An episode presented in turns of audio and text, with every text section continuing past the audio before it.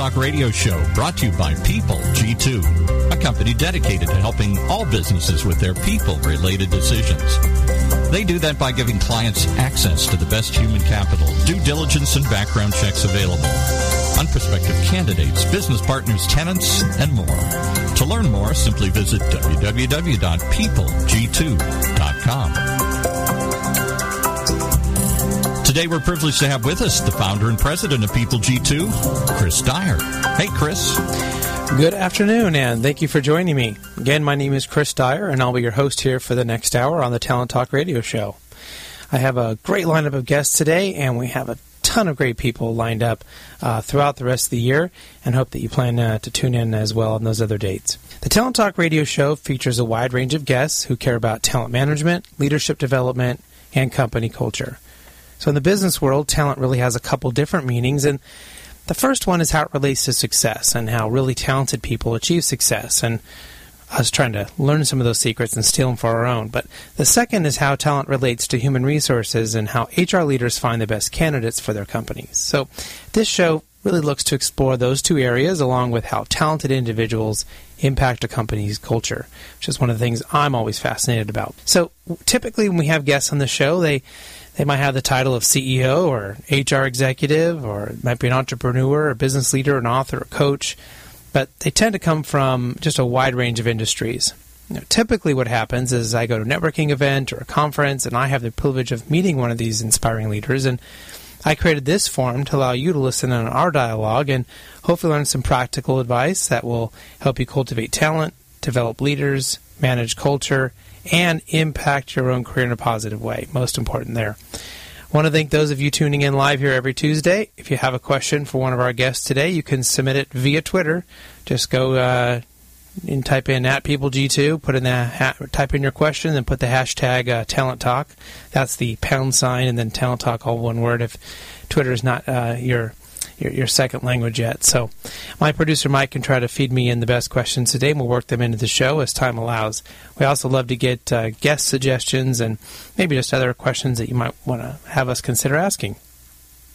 Don't forget you can tune into the podcast on iTunes or Android uh, and subscribe uh, to have this show sent to you each week.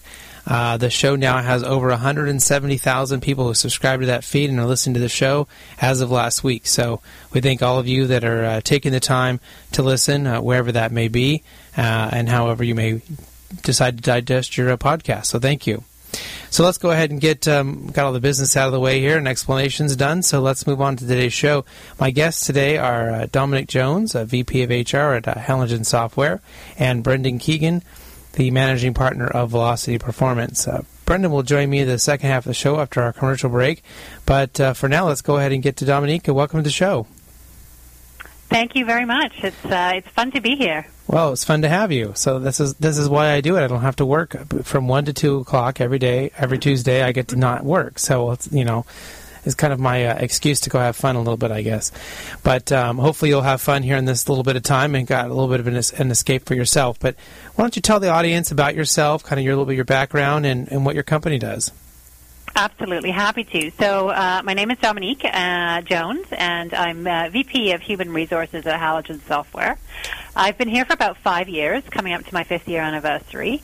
Um, prior to Halogen, I've worked in various global organizations, either in HR or in uh, talent management consulting. Uh, and I've been fortunate enough to work uh, not only in North America but also in Europe. And the majority of the companies that I've worked for have had global operations.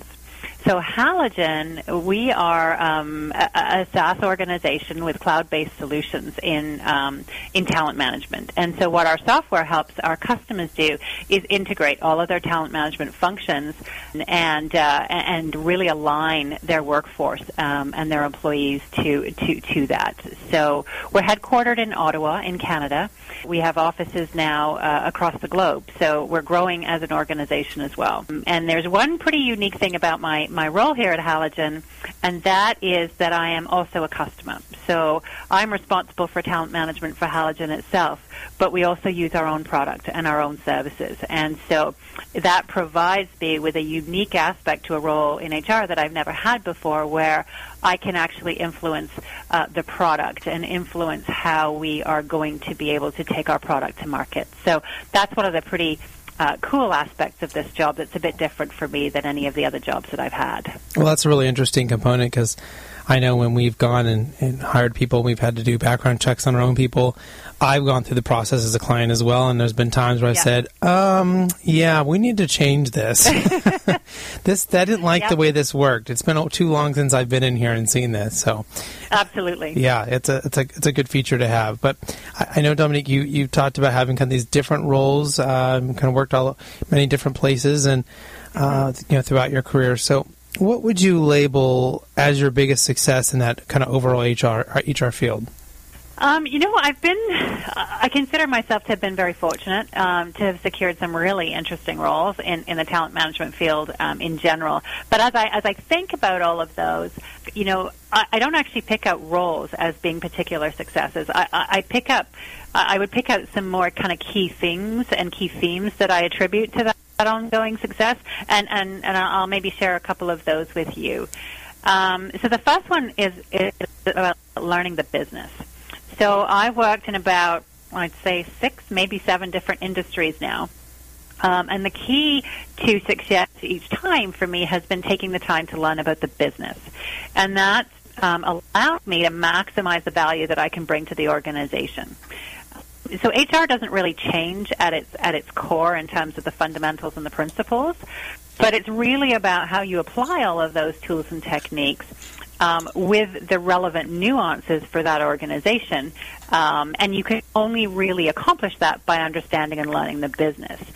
So if I think back to all of the jobs that I've had, I mean, I've stacked shelves with overnight crews in retail jobs.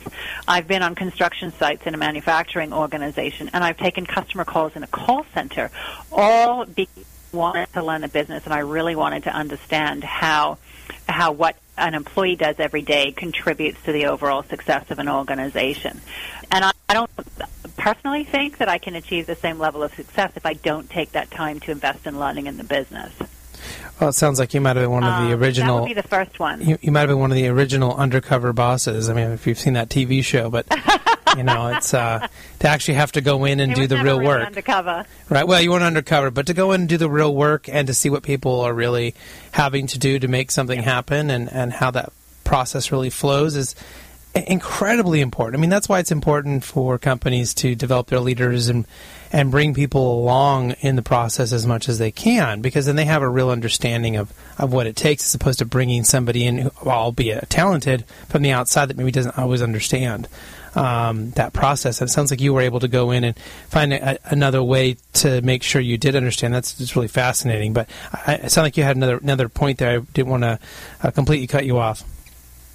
No, no, that's fine. Um, so the the other thing, um, and I'm sure many of the HR practitioners out there listening to this will appreciate what I'm going to say here, but but that's been um, that's really about navigating the fine line between uh, the company standpoint and that of the employee. I mean, that seems to be that the, the kind of um, HR dilemma um, from uh, certainly the beginning of my career. Um, and how do you accomplish managing that fine line and navigating that fine line without compromising the needs of either side? You know, so traditionally, in my view, traditional HR was focused purely or primarily on the well-being of the employee, and things have changed now. And but to an extent, what is I find very interesting is I still see expectations oh, of various workforces in this regard, uh, despite it being a bit of a dying perspective. And, then, and it's and it is tough to manage both sides. And I found that that one of the keys um, to being able to do that effectively is openness and communication in order to achieve the balance. So, uh, and the other thing is common sense.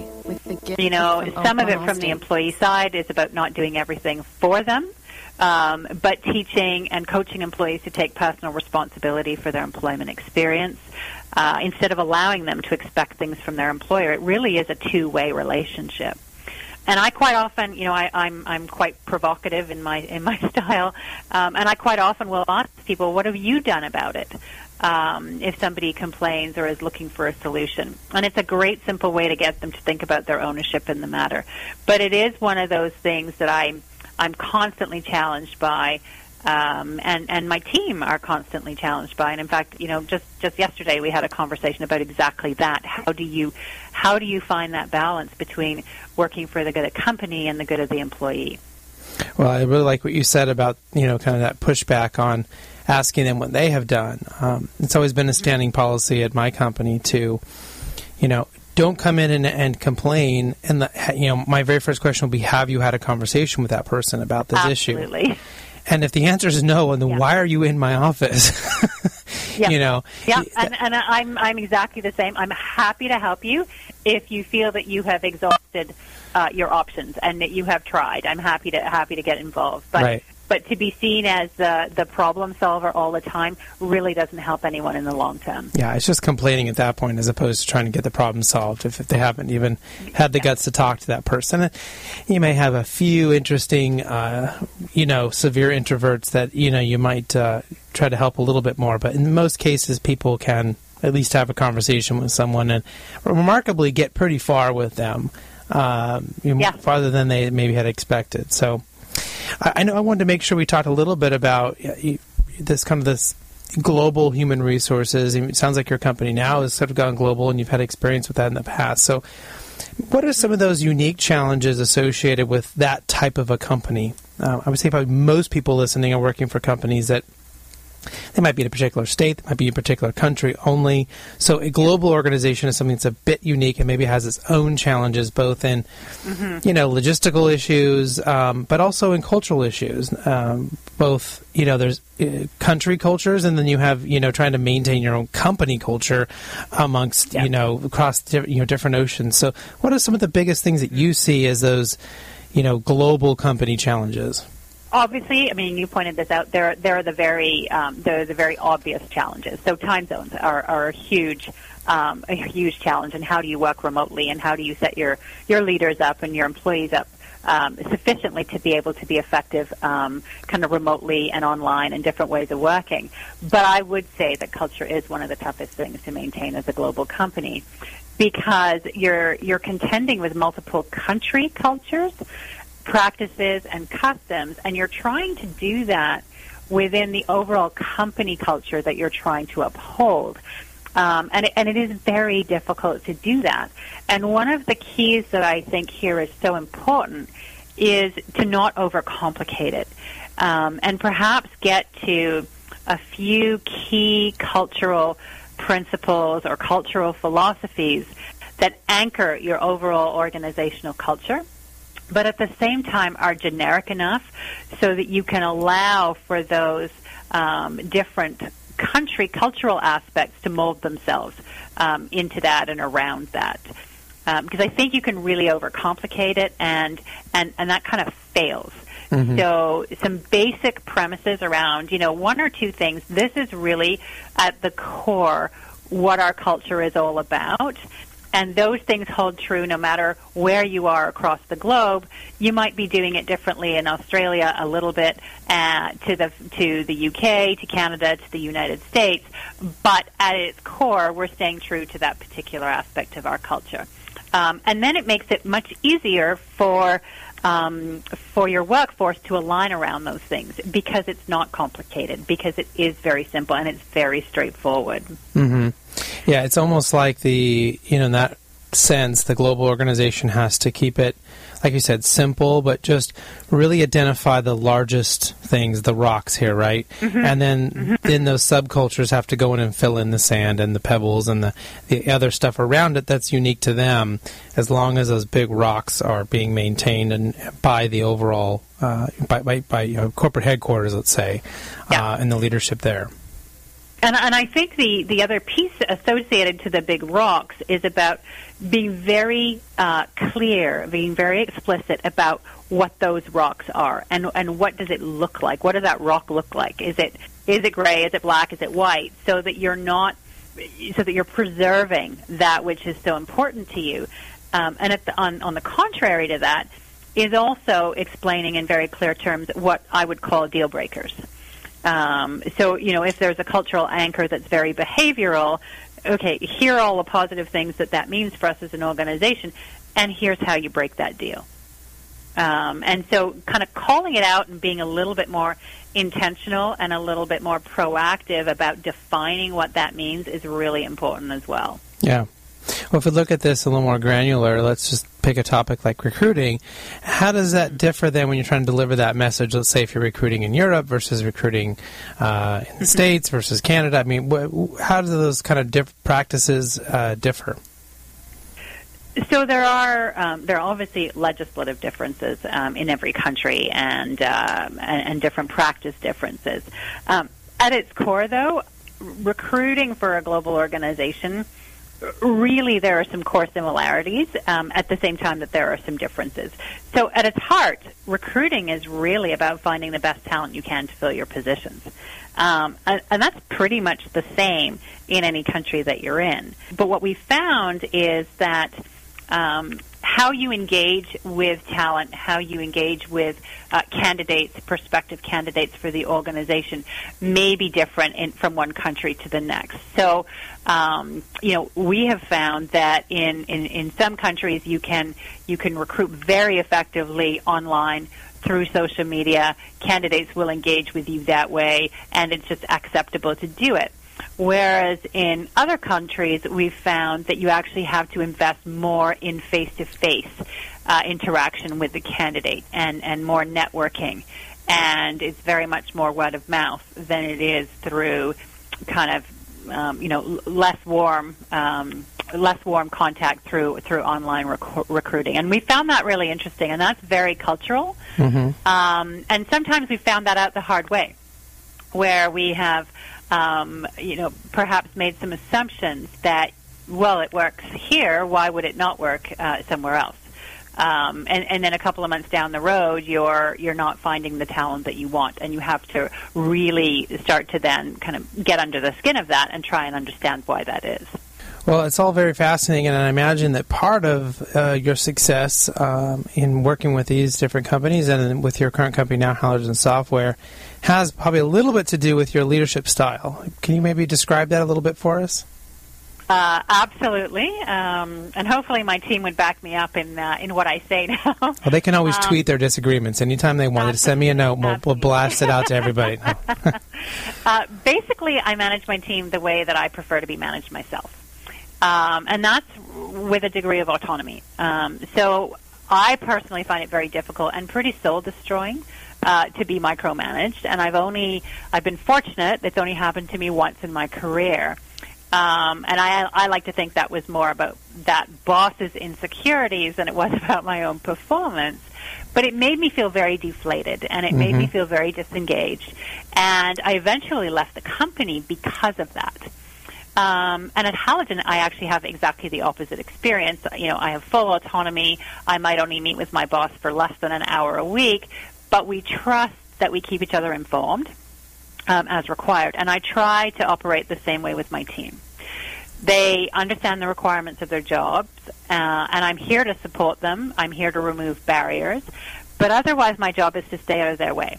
You know, I hire talented individuals. I have a very competent team, and I believe they should be able to do their job better than I can. Mm-hmm. Um, and I need to let them do that. It is difficult, though, sometimes, especially as our organization grow uh, grows, not to let go of things, and that's a personal thing that I'm working on. Um, things that were once mine, I, I do find it hard to give them away. Right. Um, but I, you know, I, I do that, but I do it with a little bit of a caveat that it's I don't promise not to poke a little bit uh, every now and then. Um, but I'm very direct. Um, I'm very open, and I'm I'm very transparent. And and I think that for me, um, one of the soapboxes that I could get very passionate about is great leadership. Um, and and one of the real, uh, really important anchors of that for me is authenticity and transparency. Um, and if I think about it, my own leadership style, I'm I am actually an introvert. Um, and so some of those things are a little bit tougher for me to put myself out there and, and get myself known as who I am, not just as the boss. Um, I try and make connections with my team and let them see more of the real me. Mm-hmm. But I am very direct, so they usually know what I'm going to say or how I'm feeling about something, and I think that adds to the transparency and the and the authenticity um, that I that I bring to to my style. Well, you said so many things here today that I just have resonated with me that feel you know we're very much aligned in. So that that's uh, that's always good to hear. I mean, we you for those of us that appreciate autonomy and that kind of a management style, it only takes one experience with yeah. a boss who's not that way to suddenly realize how important that is to you and how, like you said, it's kind of soul crushing that is. Uh, and you have to quickly find some other situation. For me, I lasted all of maybe six months in that environment, and I you know, mm-hmm. ran away screaming. Um, yeah. You know, it just and sometimes you don't realize um, the impact that it has on you personally because you want to be resilient and you want mm-hmm. to keep working at something. And it takes leaving to actually realize quite the effect that it's had on you. Oh yeah, yeah. When you leave that uh, position and you you suddenly have this moment where you realize how bad it was, how it's physically mm-hmm. been affecting you, emotionally affecting you, you know, your friendships, your family, everything. It just because it, I think it's a very good way to put it. You want to be resilient. You want to overcome. You want to be able to to to to do your best no matter what. And mm-hmm. sometimes the best thing to do is to not do your best, but to leave yeah. and find a better position somewhere else. Because uh, and you have to come to terms with the fact that that in that kind of situation, leaving is not failure. Mm-hmm. Um, and that was one of the things that, that I struggled with, quite honestly, around, but I, you know, why could I not make this succeed? And eventually, you know, and certainly in my situation, I finally realized that this wasn't about changing me to adapt. This was about could I really change the person that was making me feel this way, and I didn't think that I could. Right, right. Um, and, and and that's what really made made me make that decision. Well, I wanted to make sure we ask you uh, one of our favorite questions, uh, and that is, um, what are you reading right now? What am I reading right now? Well, I just uh, uh I just started a book, so I'm not very far into it, but um, it's actually called Uncommon Service. It's by Frances Frei and Anne Morris. And I, I'm just just getting into it, um, but it really it's about customer service and about how, in order to truly succeed at customer service, you need to build a company-wide ecosystem centered around the customer, where every single employee is aligned and behaves in service of delivering excellence to the customer every single day. And this is one of the things um, that at Halogen we're particularly passionate about. Um, and we're well known for uh, excellence in customer service. Um, and uh, so I've just started it, but um, it was recommended to me by a colleague, um, and I'm, I'm, quite excited to to understand that because I think it has some great cultural implications that I can think about.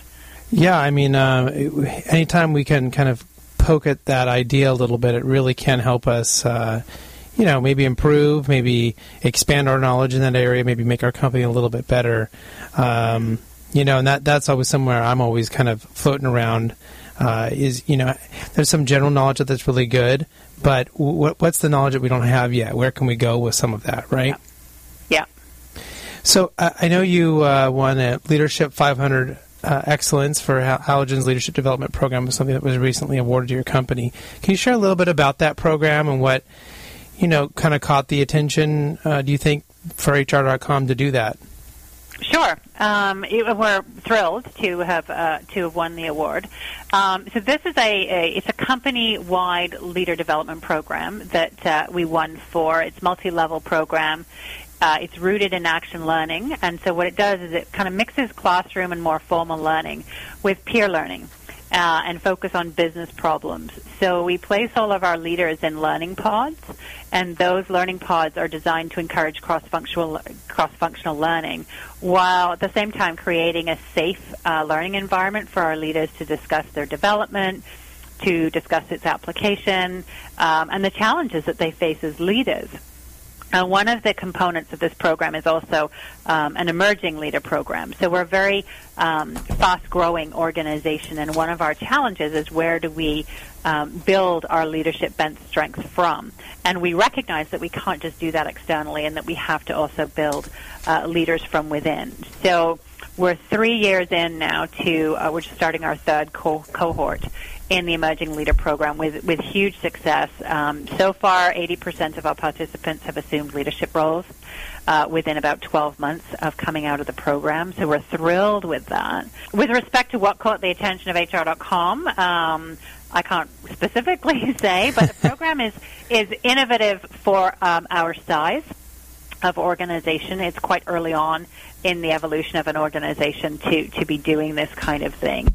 Um, and, and the other thing that we're particularly proud of is this is an award that our employees are surveyed for. So this is not about us just writing a great submission for an award. They actually, HR.com went out and they, they solicited some feedback from our leaders um, who supported uh, the fact that this program has been, in some cases, life changing for them and has really set them up uh, for success in the future. Yeah, I think HR.com has done a good job with mm-hmm. kind of how they're vetting some of that. I mean, so in your particular case, if they went out and talked to your employees and kind of got great information, I know we were honored to have gotten a word from them. They actually had gone in and solicited our clients like through LinkedIn and stuff. So they had, yep. you know, they yep. kind of they they bypassed us, right? I mean, it wasn't like we could f- just hand them off some of our best, you know, clients who would say nice things about us. They went off and yep.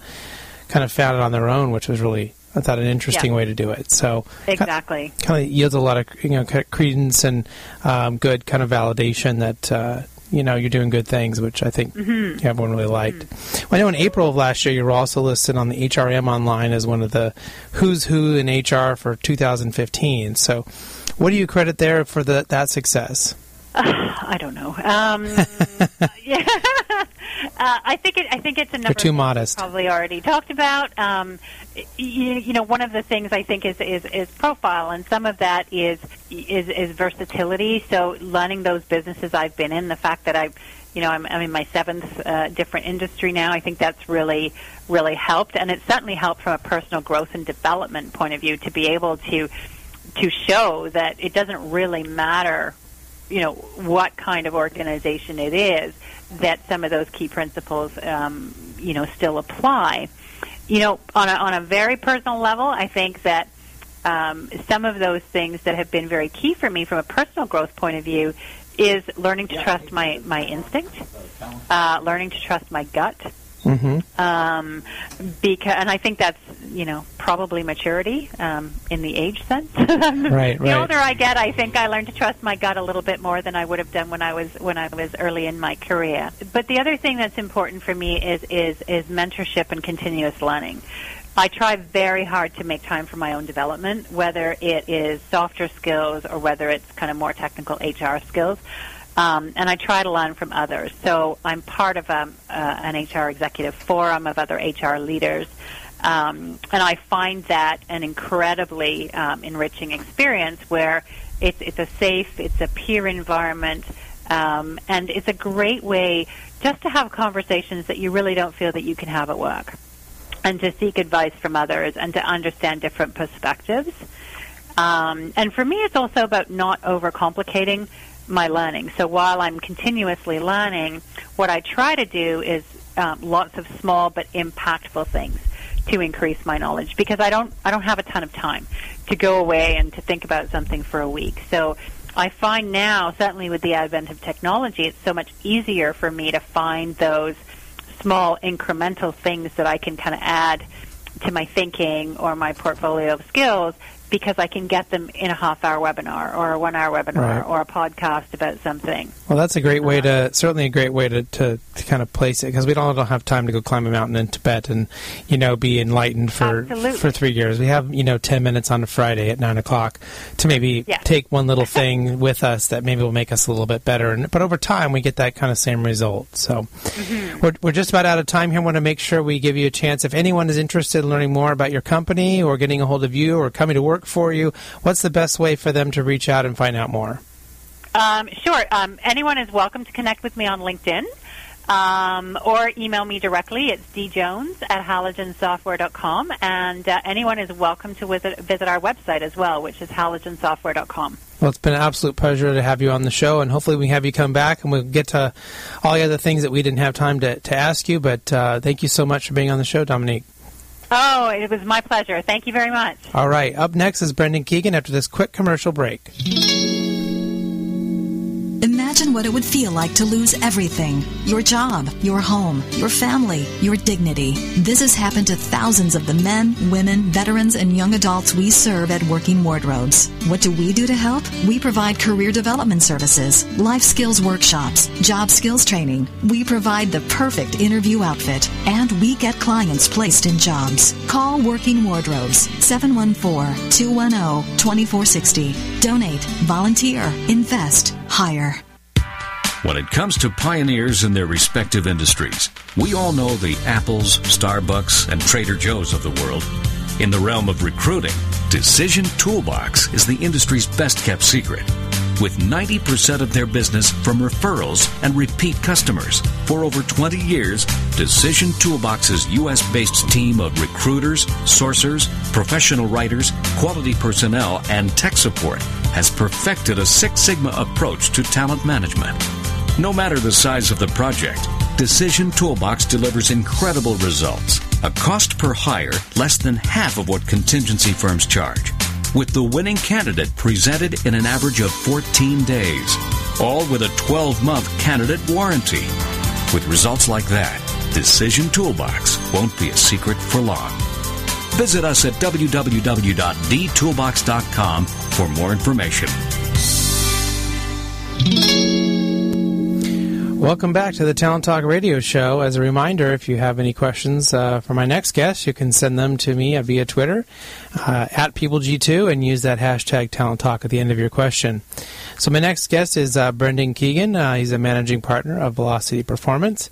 Uh, those of you tuning in live are obviously going to hear him, but if you uh, want to listen to the podcast as well, you can go to talenttalkradio.com or visit us on iTunes. So, Brendan, welcome to the show. Thank you, Chris. Thanks for having me today. Well, so tell us a little bit about yourself and, uh, of course, your your company, uh, Velocity Performance. Okay. Uh, so I'm uh, I've been in the business world for 20, uh, 24, 25 years now, uh, focused on the technology industry as well as consulting services. You know, I like to say I, have had more fun over the last 20 plus years than should be legal. And in in kind of talking about my myself, my career, I kind of look as though uh, I've had three careers. I spent the first 10 years of my career in a Fortune 100 company, uh, actually EDS, Electronic Data Systems, where I started as an engineer and kind of did your traditional progression through the organization and left as chief sales officer. Uh, then the second part of my career, I spent 10 years uh, out in Silicon Valley uh, doing venture capital, uh, leading companies for venture capital firms and uh, private equity. Uh, you know, I did uh, four president and CEO uh, stints doing turnarounds of, of companies that were underperforming. And then what I'm doing now, uh, which is Velocity Performance, just about four years ago, I started uh, a new company focused on leadership consulting and training. And but the name of that company is Velocity Performance. Uh, our, our, goals are very simple. We're focused on driving greater leadership and growth for our clients.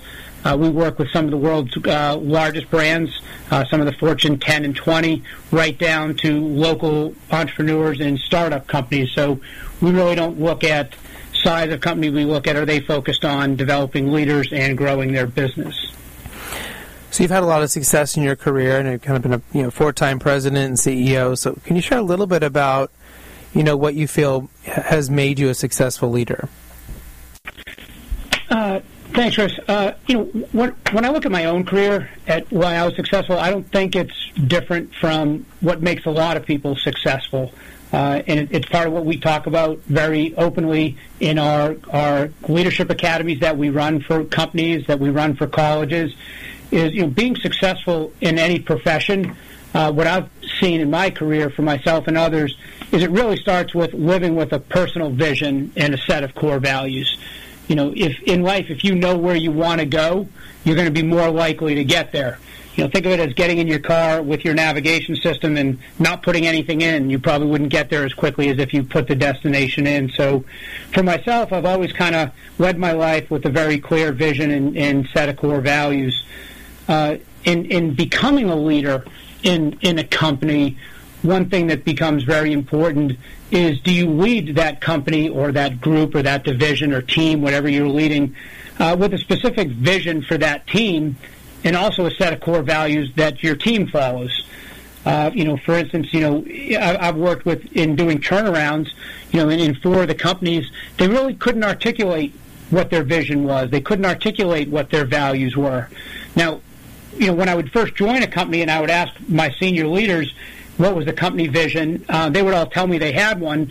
But then when I went out and I, I visited uh, people in our call centers, supervisors in the field, and asked them what the company vision was, you know, I kind of got stared at like a deer in the headlights, and they didn't know what it was. So I think if you're able to establish a vision that employees can support and can rally around, uh, it, it's extremely beneficial. It, it gives them reason for working hard. Also, when when you have a common set of core values that the company makes decisions on every day. Uh, in doing turnarounds, you have to make some tough decisions. You have to make decisions on expenses and workforce reductions and outsourced services. But when you make those based off a set of core values, people really understand and, and appreciate it. So the first two things I'd say, you know, kind of leading your own life with a vision and value, set of values, and then kind of leading your, your company. Beyond that, it, it really comes down to uh, the leadership style that you employ, the culture you create, and how you communicate that. Uh, you know, personally, I've always uh, believed in a very collaborative leadership style. Uh, now, just to be clear, you know, collabor- collaborative leadership style is not the same as consensus. You know, to teams that, that I lead, I like to say everyone gets a say, but they don't get a vote. You know, it's not management by consensus or leadership by consensus but then also building a culture that's you know inspirational for people and is also transparent. Uh, so so employees aren't wondering what's going on. Uh, is is what leadership saying? Is it true? Is are we are we executing the strategy because we have to, or what are we really doing it for? I've always believed that if if if you build a culture that is a place people want to work and they feel like they're in the know, they they'll perform at a at a higher level. Uh, and then, kind of lastly, clear communications. Letting people know what your expectations are, letting people know what their goals are so they can achieve those, uh, and then also having clear rewards and consequences. And, you know, when, when I say rewards and consequences, that's at the company level, uh, and that's also at the individual level. Um, what's going to happen when the company's successful or not successful? What's going to happen when an individual is successful or not successful? Uh, so, you know, the, the, things I went through, you know, vision and values and, and leadership style and culture and communications, I'm not sure they're any different than anybody else who's had any level of success. I think it's just um, always continuing to develop those specific skills and then staying consistent.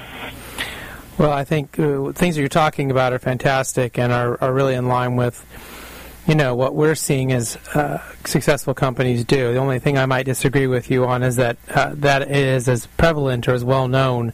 Uh, you, you, know, you kind of talked about maybe it, being more uh, kind of common knowledge, and what we find is that it, it isn't. It is for those companies that are successful, but so many companies are struggling to be their most successful, and um, you know they're not doing all those things or they're not doing any of those things sometimes they're just got, gotten lucky to have a good product or a good service but they're not really meeting their full potential uh, you know by not doing some of those things so.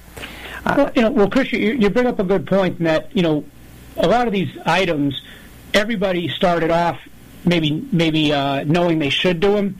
You know, it's, it's probably no different than you know if you want to lead a healthy lifestyle. We all know you know, hey, hey exercise, um, you know, eat nutritional foods, get plenty of sleep, but that may not be what we actually all do. Mm-hmm. And in in in these you know this little simple uh, you know prescription for kind of you know success.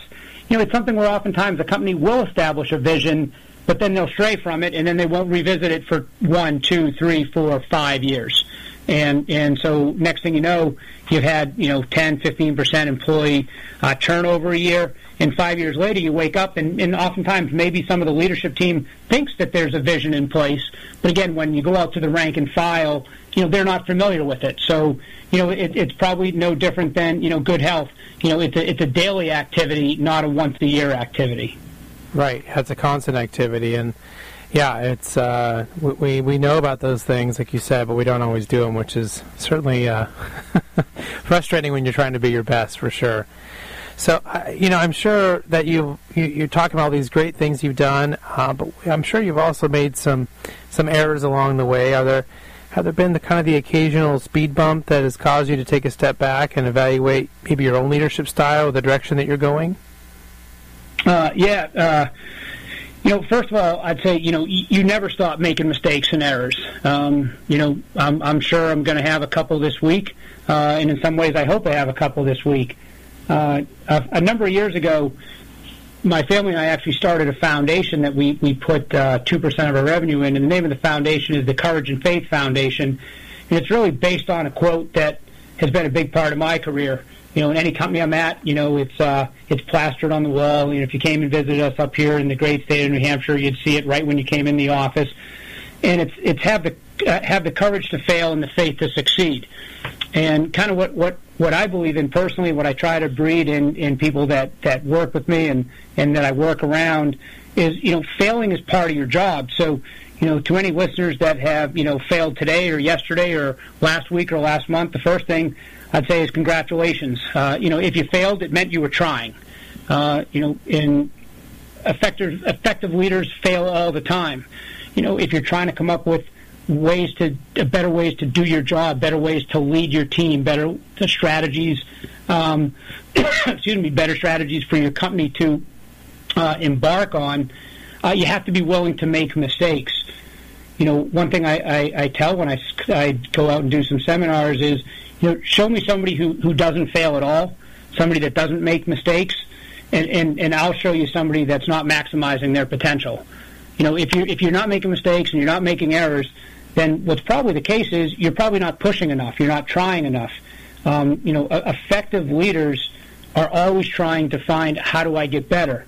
Now, you know, don't don't get me wrong and, and think that uh, I'm saying you know, hey, go out and make a bunch of mistakes. You know, they're calculated mistakes uh, and don't make the same mistakes, you know, over and over.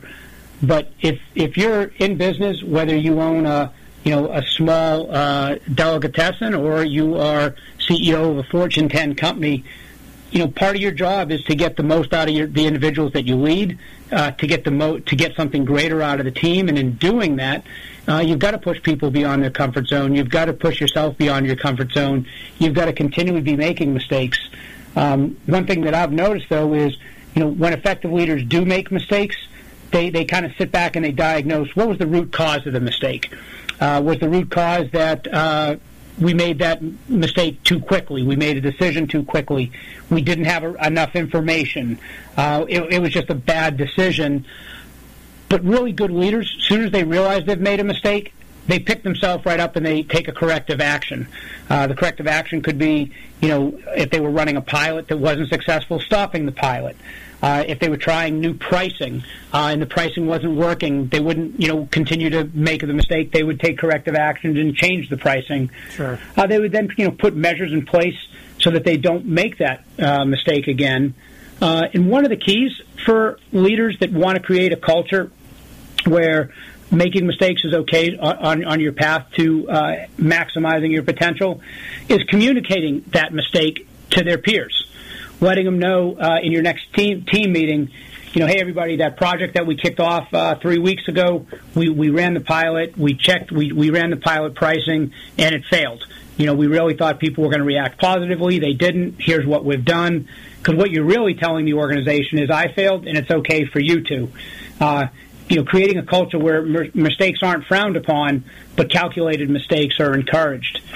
And uh, you know, Chris, uh, from just kind of getting to know you, I'm sure that you know, as, as you've built your business and you've tried new uh, media channels and you've reached out, you know, part of that is continually trying to find what's the right mix. And and I'm sure there's been some times when you've done some stuff and said, "Geez, you know, that didn't work out as, uh, exactly as you had thought or planned or had hoped." Yeah, I think mistakes is one of the big areas where leadership has to take the forefront in showing everyone it's okay to talk about those mistakes, to own them, to you know dissect them, to you know to make that kind of culture of it's okay to make mistakes. Let's talk about it. Let's figure it out.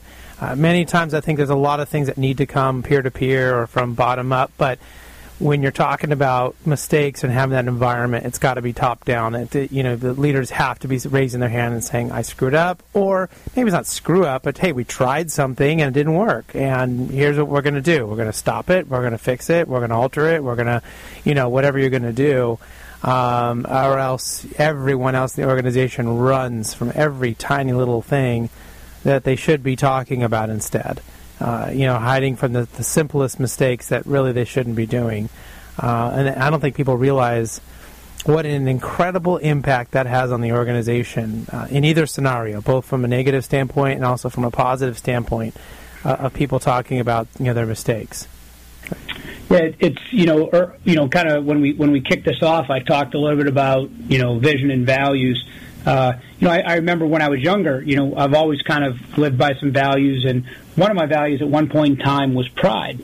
And over time, and as I developed more as a leader, I actually struck pride and I entered humility. And and what I realized as, as I went from an individual contributor to a leader is it was less about pride and, and being humble with your team. Mm-hmm. Uh, you know, being humble when you have successes, because uh, as we all know, r- right around the corner from every success is, is typically some slump or hurdle or speed bump, as you talked about, and also you know being humble in your mistakes uh, and being able to admit mistakes.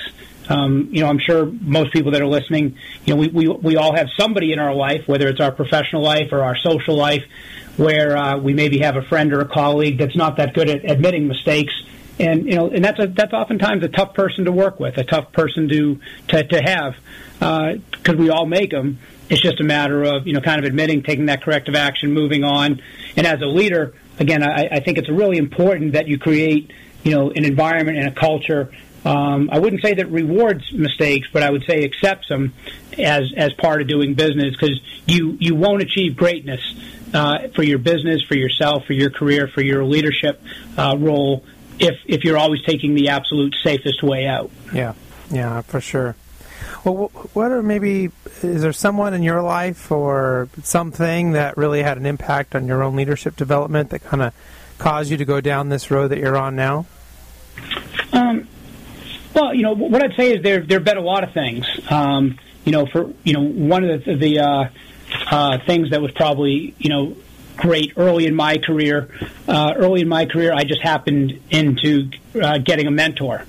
You know, I, I, I was in a company that had a formal mentor program, and so you know I got assigned somebody, and and I, I, I wish I could say it was my own great thinking, but you know at 22, I'm not sure I had some of that that great thinking, and and you know that meant that uh, that person that mentored me really helped me at some crossroads in in my career, and throughout my career, I've gone on and continued to have mentors.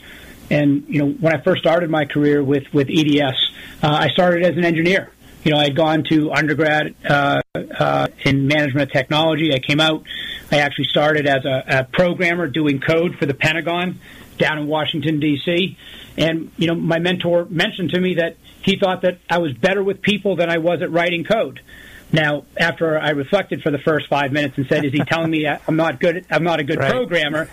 uh, I realized that you know he was right. That I that I was just good at sitting down and talking to people, and and he you know that led to me getting moved into an account role where I worked with clients more and got from writing code and after doing that for a while, they actually kind of said, you know, you're you're actually really good with clients.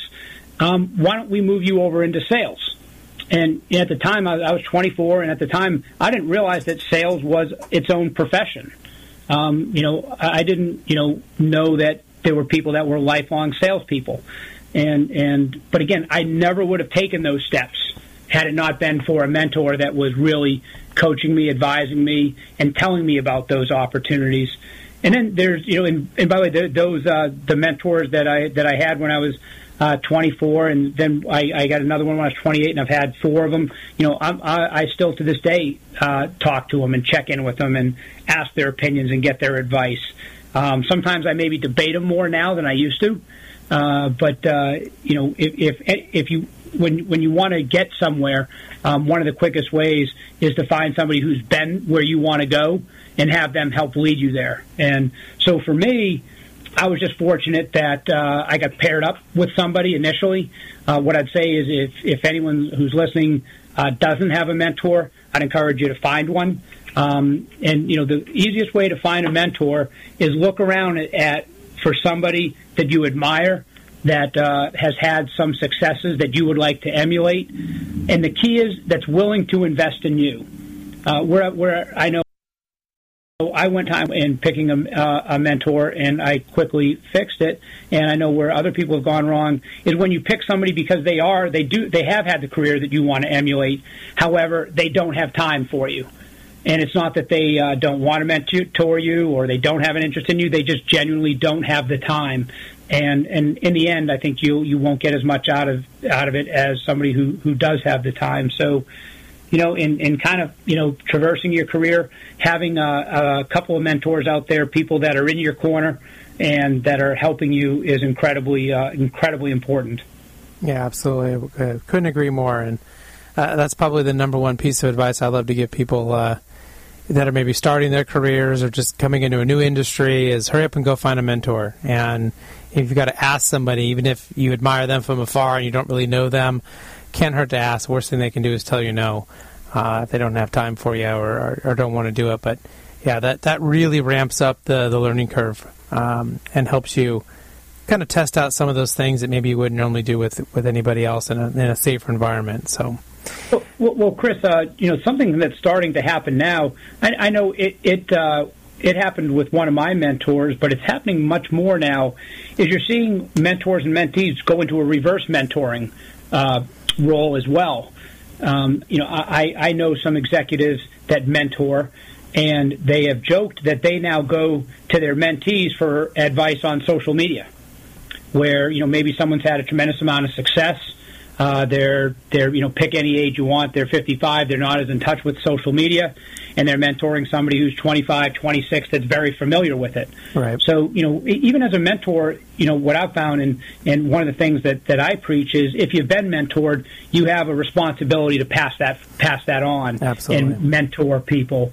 And one thing I tell people is you know I, I'm yet to mentor anybody that hasn't made me a better leader um, just by you know listening to them, being patient with them, helping them. You know, oftentimes it's helped me answer questions because uh, they'll ask you great questions and they'll ask you insightful questions that really you know make you answer some tough questions for yourself.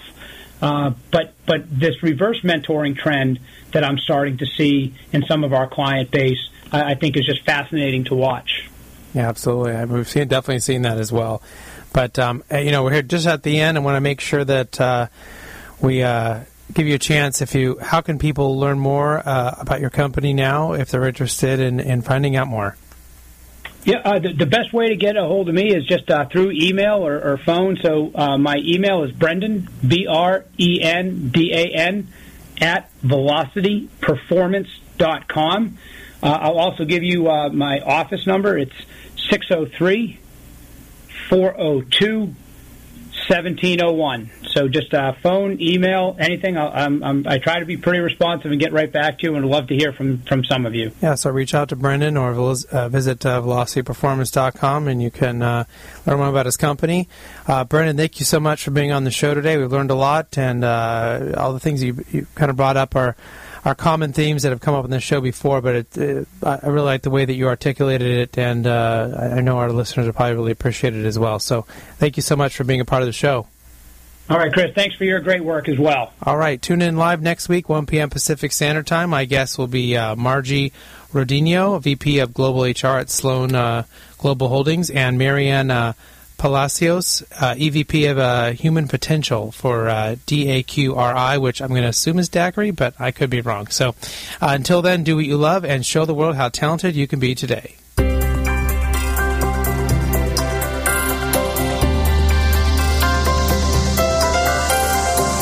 You've been listening to Talent Talk Radio Show, brought to you by People G2.